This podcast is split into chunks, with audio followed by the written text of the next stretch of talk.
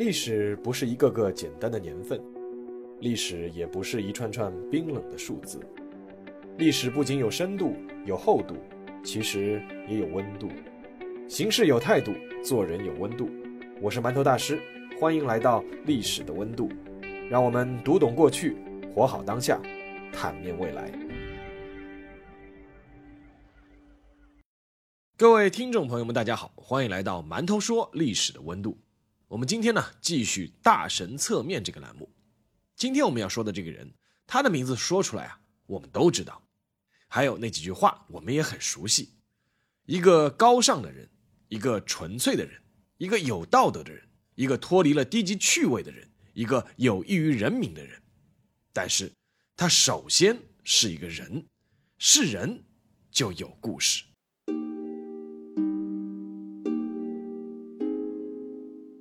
一九三九年十一月十一日，在河北唐县黄口村的一间屋子里，一个外国人挣扎着写下了一封信。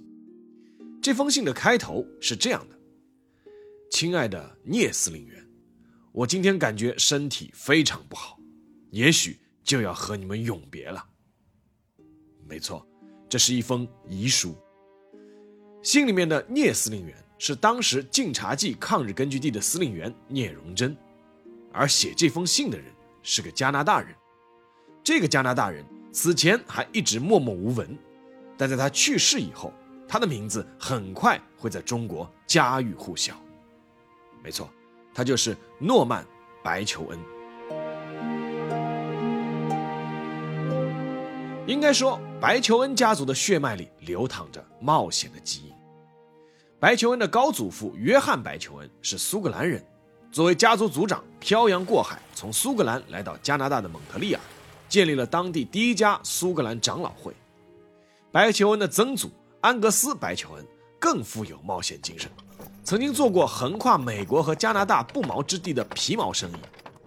而他的爷爷诺曼·白求恩是家族中的第一个医生，创办了上加拿大医学院。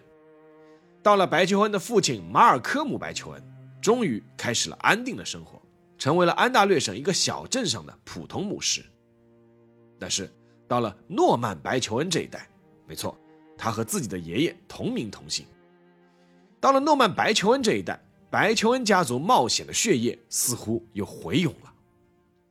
白求恩从小多才多艺，在音乐和美术方面都表现出了过人的天赋，但他最感兴趣的还是生物。这个兴趣啊，慢慢就转化为了对医学的爱好。白求恩在八岁的时候放弃了自己的名字亨利，而决定改叫和爷爷一样的诺曼。相传他还将爷爷的医生名牌挂在自己的卧室门口，表明自己将来要成为一名医生的决心。一九零九年，十九岁的白求恩报考了多伦多大学的胸外科专业，正式决定走和自己爷爷一样的道路。但他循规蹈矩的人生。却也就是在他开始读大学的时候戛然而止的。一九一一年，不愿意埋头读书的白求恩忽然决定暂停学业，他去了加拿大北部的边疆地区，和大量没有任何文化的伐木工住在一起，教授他们基本的英语听说和读写能力。一九一四年，第一次世界大战爆发，白求恩再一次中断学业，应征入伍，参加了加拿大第二战地医疗团，去前线参加人道救援工作。在比利时的战场上，白求恩腿部受伤，严重到只能被迫离开前线。惨烈的一战经历对白求恩产生了重要影响，可能是因为近距离感受到了血腥和生命的无常，白求恩似乎失去了自己追求的人生目标，成为了一名浪子，酒精和女人成了他的两大爱好。一九一六年。终于从多伦多大学医学院毕业的白求恩加入了加拿大皇家海军，做了军医，之后又被录取为英国皇家外科医学会会员。但是在这段时期，白求恩最大的收获是认识了自己二十二岁的妻子弗朗西斯·坎贝尔·彭尼。两人的恋爱如同电影那样的浪漫而热烈，但迅速结婚以后，两个人没多久又选择了离婚。一般认为的理由是白求恩当时得了肺结核。因为怕传染给妻子，所以坚决要求离婚。但是在这个原因背后，还因为当时白求恩烟酒无度，并且在生活上依旧放浪，所以妻子到最后也失去了耐心。两个人离婚后又复婚过一次，但是妻子最终还是无法忍受，再一次提出了离婚。不过，染上肺结核的经历促成了白求恩人生的第一次转变。可以说，如果没有那次得肺结核的经历，白求恩不会成为一位名医。当时刚刚经历离婚且有病在身的白求恩，到美国纽约州的一家疗养院疗养，在那里，他和同屋的其他三名病友终日闲聊，以及用画画来打发时间。有一次，白求恩无意中读到一本叫《肺结核外科疗法》的书。作者约翰·亚历山大详细介绍了当时刚刚出现的人工气胸疗法来治疗肺结核。白求恩看完以后，立刻找到了疗养院的医生，不顾医生表示技术还不成熟的劝阻，坚持要求进行人工气胸的治疗。他说：“我喜欢尝试危险。”两个月后，经过人工气胸治疗的白求恩奇迹般的痊愈了，而这一次的治疗过程也让他深深的意识到。医学的世界还有很多值得探索的地方。于是，有一股子钻研劲头的白求恩开始拜名师，潜心学习医术。在短短的几年时间里，白求恩进步神速，在国际知名的专业学术刊物上发表了十四篇论文，并且发明了包括以他名字命名的白求恩肋骨剪在内的一大批医疗器械。白求恩迅速从一名普通的胸外科大夫成长为顶级专家。到了四十岁的时候，白求恩已经是北美胸外科领域的著名专家，并且连续两届被选为美洲胸外科医生协会的五人执委之一。但是，名誉、地位和金钱接踵而来之后，白求恩却发现自己越来越苦闷。苦闷的原因就是在于他行医越多，就越感受到贫富差距带来的巨大医疗待遇不平等。在当时经济大萧条的背景下，很多穷人根本治不起病。白求恩曾痛苦地记录道：“富人有富人的肺结核，穷人有穷人的肺结核，富人康复，而穷人死亡。”白求恩从来不是一个空谈主义者，他随即跑到了蒙特利尔的失业者协会，宣布开始免费为穷人治病，并表示要放弃名医所拥有的一切。呼吁要建立全民的免费医疗制度。一九三五年，白求恩获得了去苏联列宁格勒参加国际生理学大会的机会。和当时很多倾向左翼的人士一样，白求恩对苏联在大萧条时期经济仍能保持昂扬向上的姿态表示羡慕。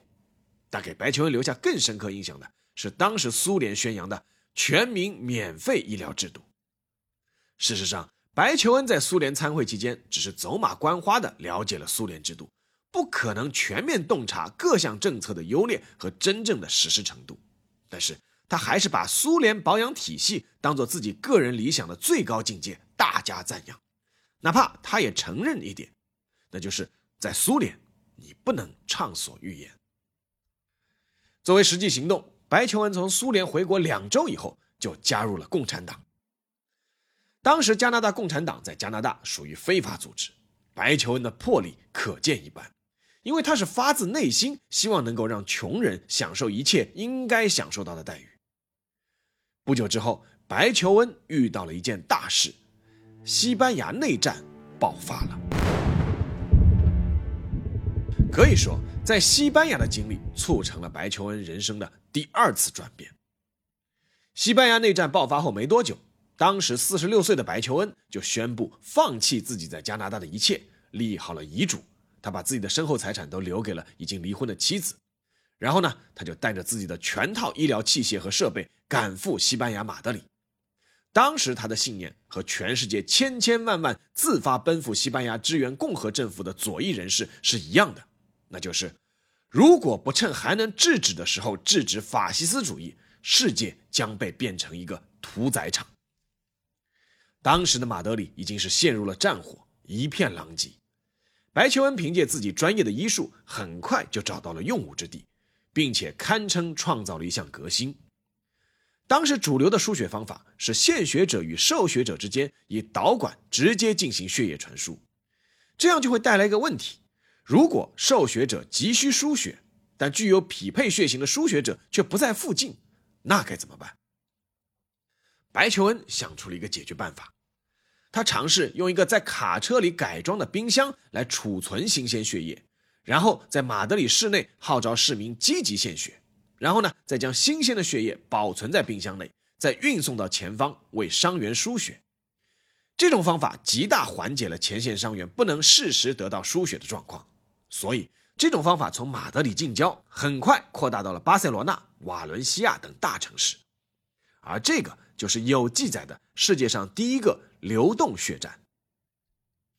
白求恩在马德里做出了很好的成绩，受到了很多人的尊敬，但与此同时，也有很多人开始越来越讨厌他，因为他又开始酗酒，酒后他喜欢暴力以及沉迷女色。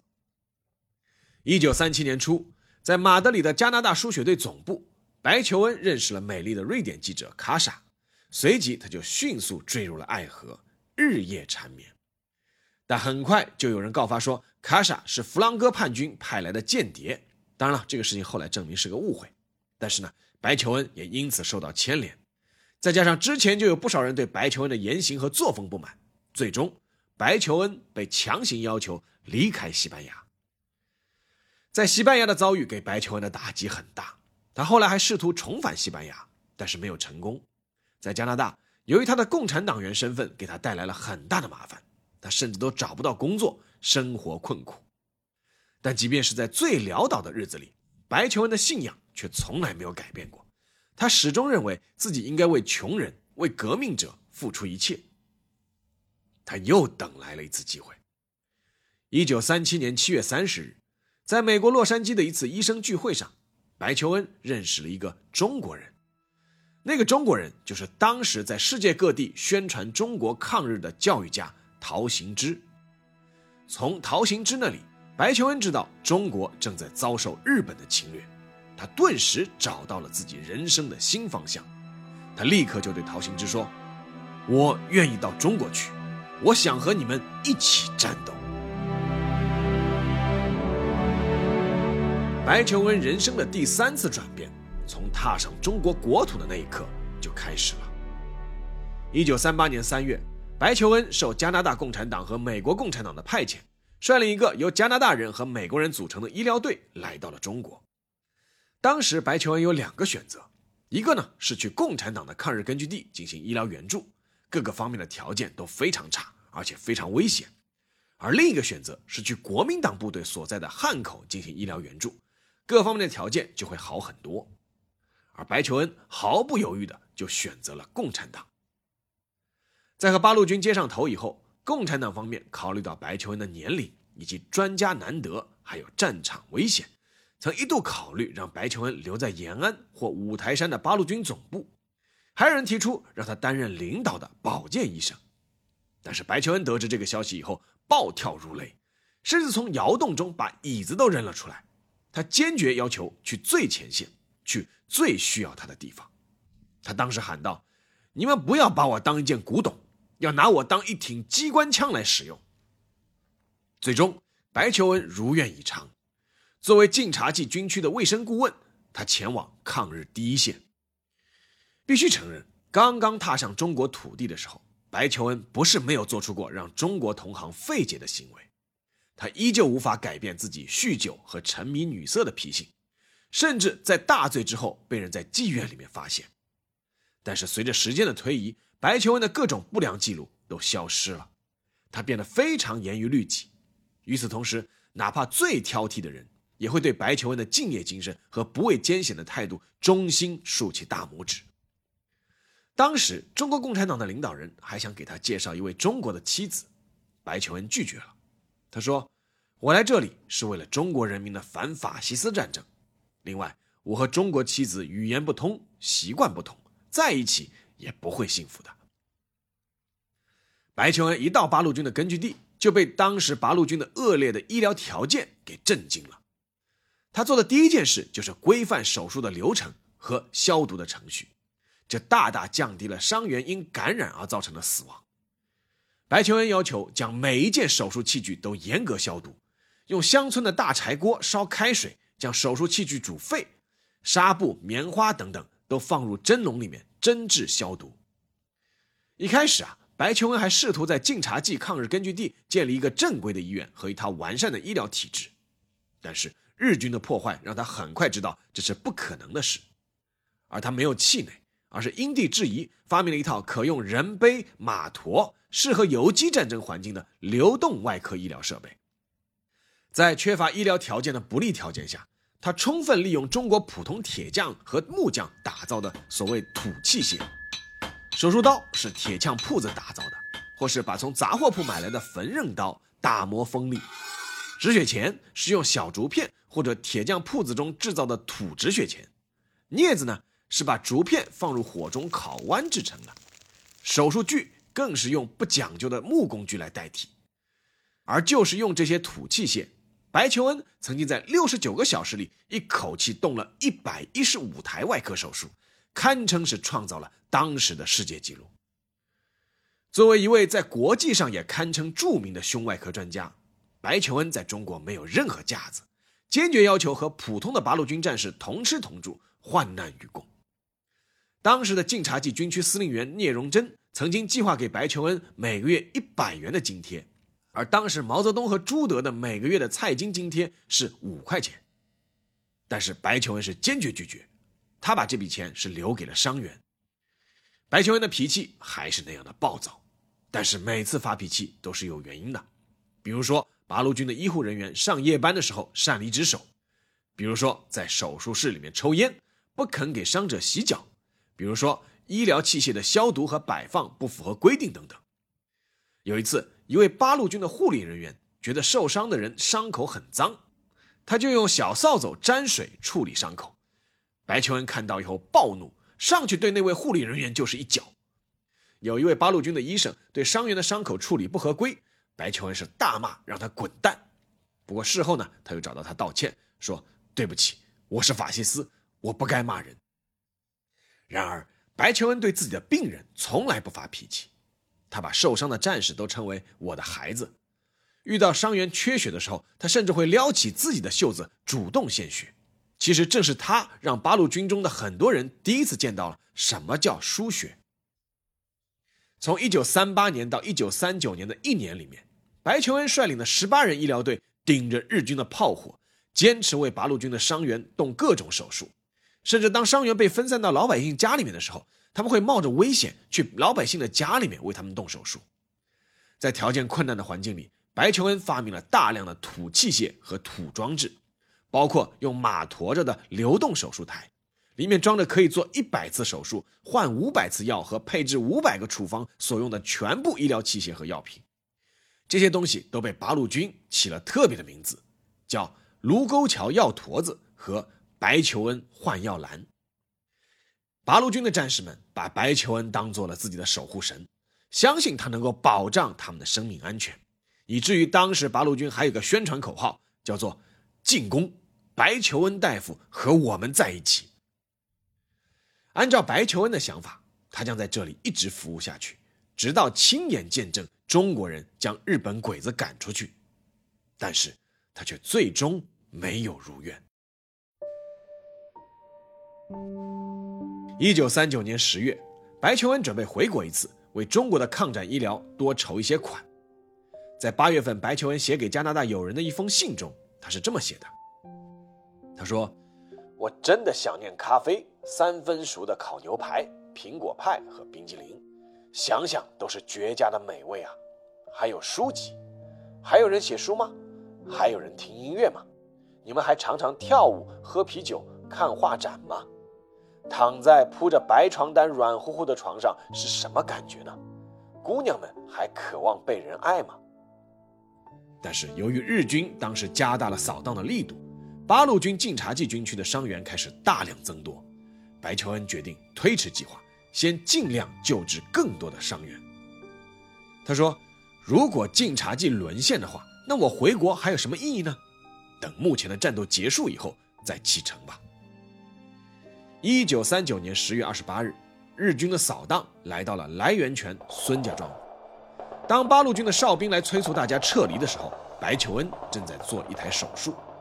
手术台上躺着的是一个叫朱德士的战士，大腿粉碎性骨折。哨兵在一旁催促说：“赶紧走，鬼子马上要冲进来了。”但是白求恩却像什么都没有听见一样，对躺在手术台上的朱德士轻轻说了一句：“放心，我的孩子，任何人都没有权利放弃你。”由于时间紧迫，白求恩只能徒手伸进战士的伤口中去取碎骨，却不慎被碎骨刺破了手指。他将手指放到消毒液里面浸了一会儿。坚持给朱德士缝完了最后一针，才同意撤离。日军在白求恩等人撤离十分钟后，就冲进了村子。白求恩幸免于难，但是他的手指却感染发炎了，而且炎症在一天一天的加重。旁边的人叫白求恩休息，但是他坚决不肯。十一月一日，又有一名叫无名的八路军伤员被送了进来，他患有一种细菌传染病。白求恩原本就被感染的手指被二次感染，而这一次的感染是致命的。白求恩不久之后就开始发烧，旁边人要他先撤回后方，但是白求恩却依旧不同意。他随即还是跟着医疗队到了前线，在手指疼痛的折磨中，又连续做了十三台手术，并且还写下了治疗疟疾病的讲课提纲。十一月七日，白求恩的病情开始迅速恶化。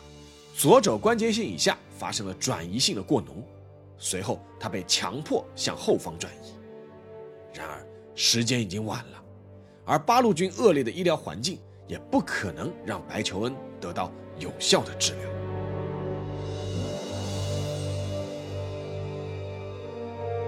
十一月十一日，白求恩知道自己的最后时刻到了，他挣扎着写下了自己的遗书。亲爱的聂司令员，今天我感觉身体非常不好，也许我要和你们永别了，请你给加拿大共产党总书记蒂姆·布克写一封信，地址是加拿大多伦多城威灵街十号，同时抄送国际援华委员会和加拿大民主联盟会，告诉他们我在这里十分快乐，我唯一的希望就是能够多做贡献。也要写信给美国共产党总书记白劳德。并系上一把缴获的战刀，这些信可以用中文写成，寄到那边去翻译。随信把我的照片、日记、文件寄过去，由蒂姆·布克来处理。所有这些东西都装在一个箱子里面，用林赛先生送给我的那十八美元做计费。这个箱子必须很坚固，用皮带捆住锁好，外加三条绳子。将我永世不变的友爱送给蒂姆·布克以及所有我的加拿大和美国的同志们。请求国际援华委员会给我的离婚妻子坎贝尔夫人拨一笔生活的款子，分期也是可以的。我对她应负的责任很重，绝不能因为没钱而把他抛弃了。还要告诉他，我是十分内疚的，并且曾经是快乐的。两张行军床，两双英国皮鞋。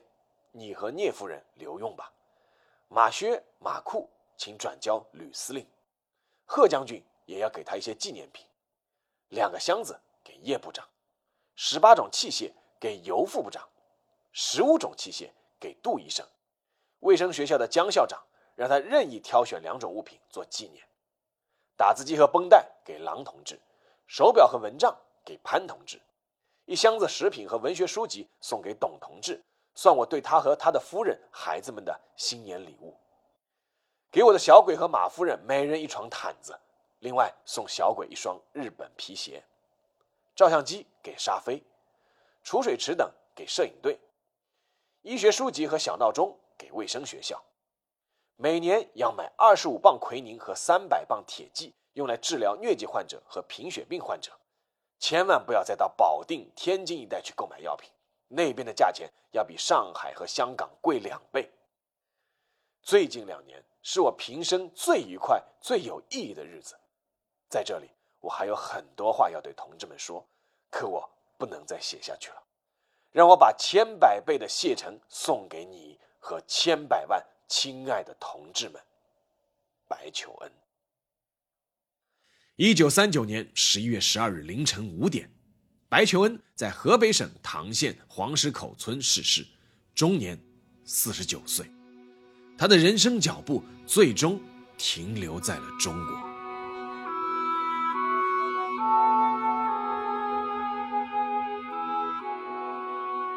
好了，下面进入馒头说时间。虽然我不是背诵老三篇的那一代人，但是我从小就知道白求恩。不过，白求恩在我的记忆里始终是一个面目模糊不清的存在。知道他舍己为人，知道他不求回报，知道他高尚纯粹，但是始终觉得他离我很遥远，就是那种高高在上、只能远观瞻仰的形象。直到长大后，渐渐了解到了白求恩的另一面。酗酒、放荡、不易合作、脾气暴躁。奇怪的是，了解到这些以后，丝毫没有贬损我对白求恩的印象，反而觉得他的面目渐渐清晰了起来。他各种原先的事迹似乎从教科书上走了出来，苍白的文字被还原成了一个个有血有肉的画面，开始深深的印入记忆。二零一一年五月二十九日，加拿大的斯图尔特夫妇发布了他们的新书。凤凰涅槃，诺曼白求恩的一生。谈到这本书，斯图尔特夫妇说：“我们既不是要创造一个英雄，也不是要毁灭一个英雄，我们只是把他当做一个最有魅力的人去讲述他的故事。”确实，白求恩自始至终都是一个缺点和优点并存的人。他脾气暴躁，缺乏耐心，却创造了世界上第一个流动血战。他曾经放荡无度。但始终在心中保存着一份坚定的信仰。他崇尚暴力革命，但自己却从未开过一枪，而且一直在救死扶伤。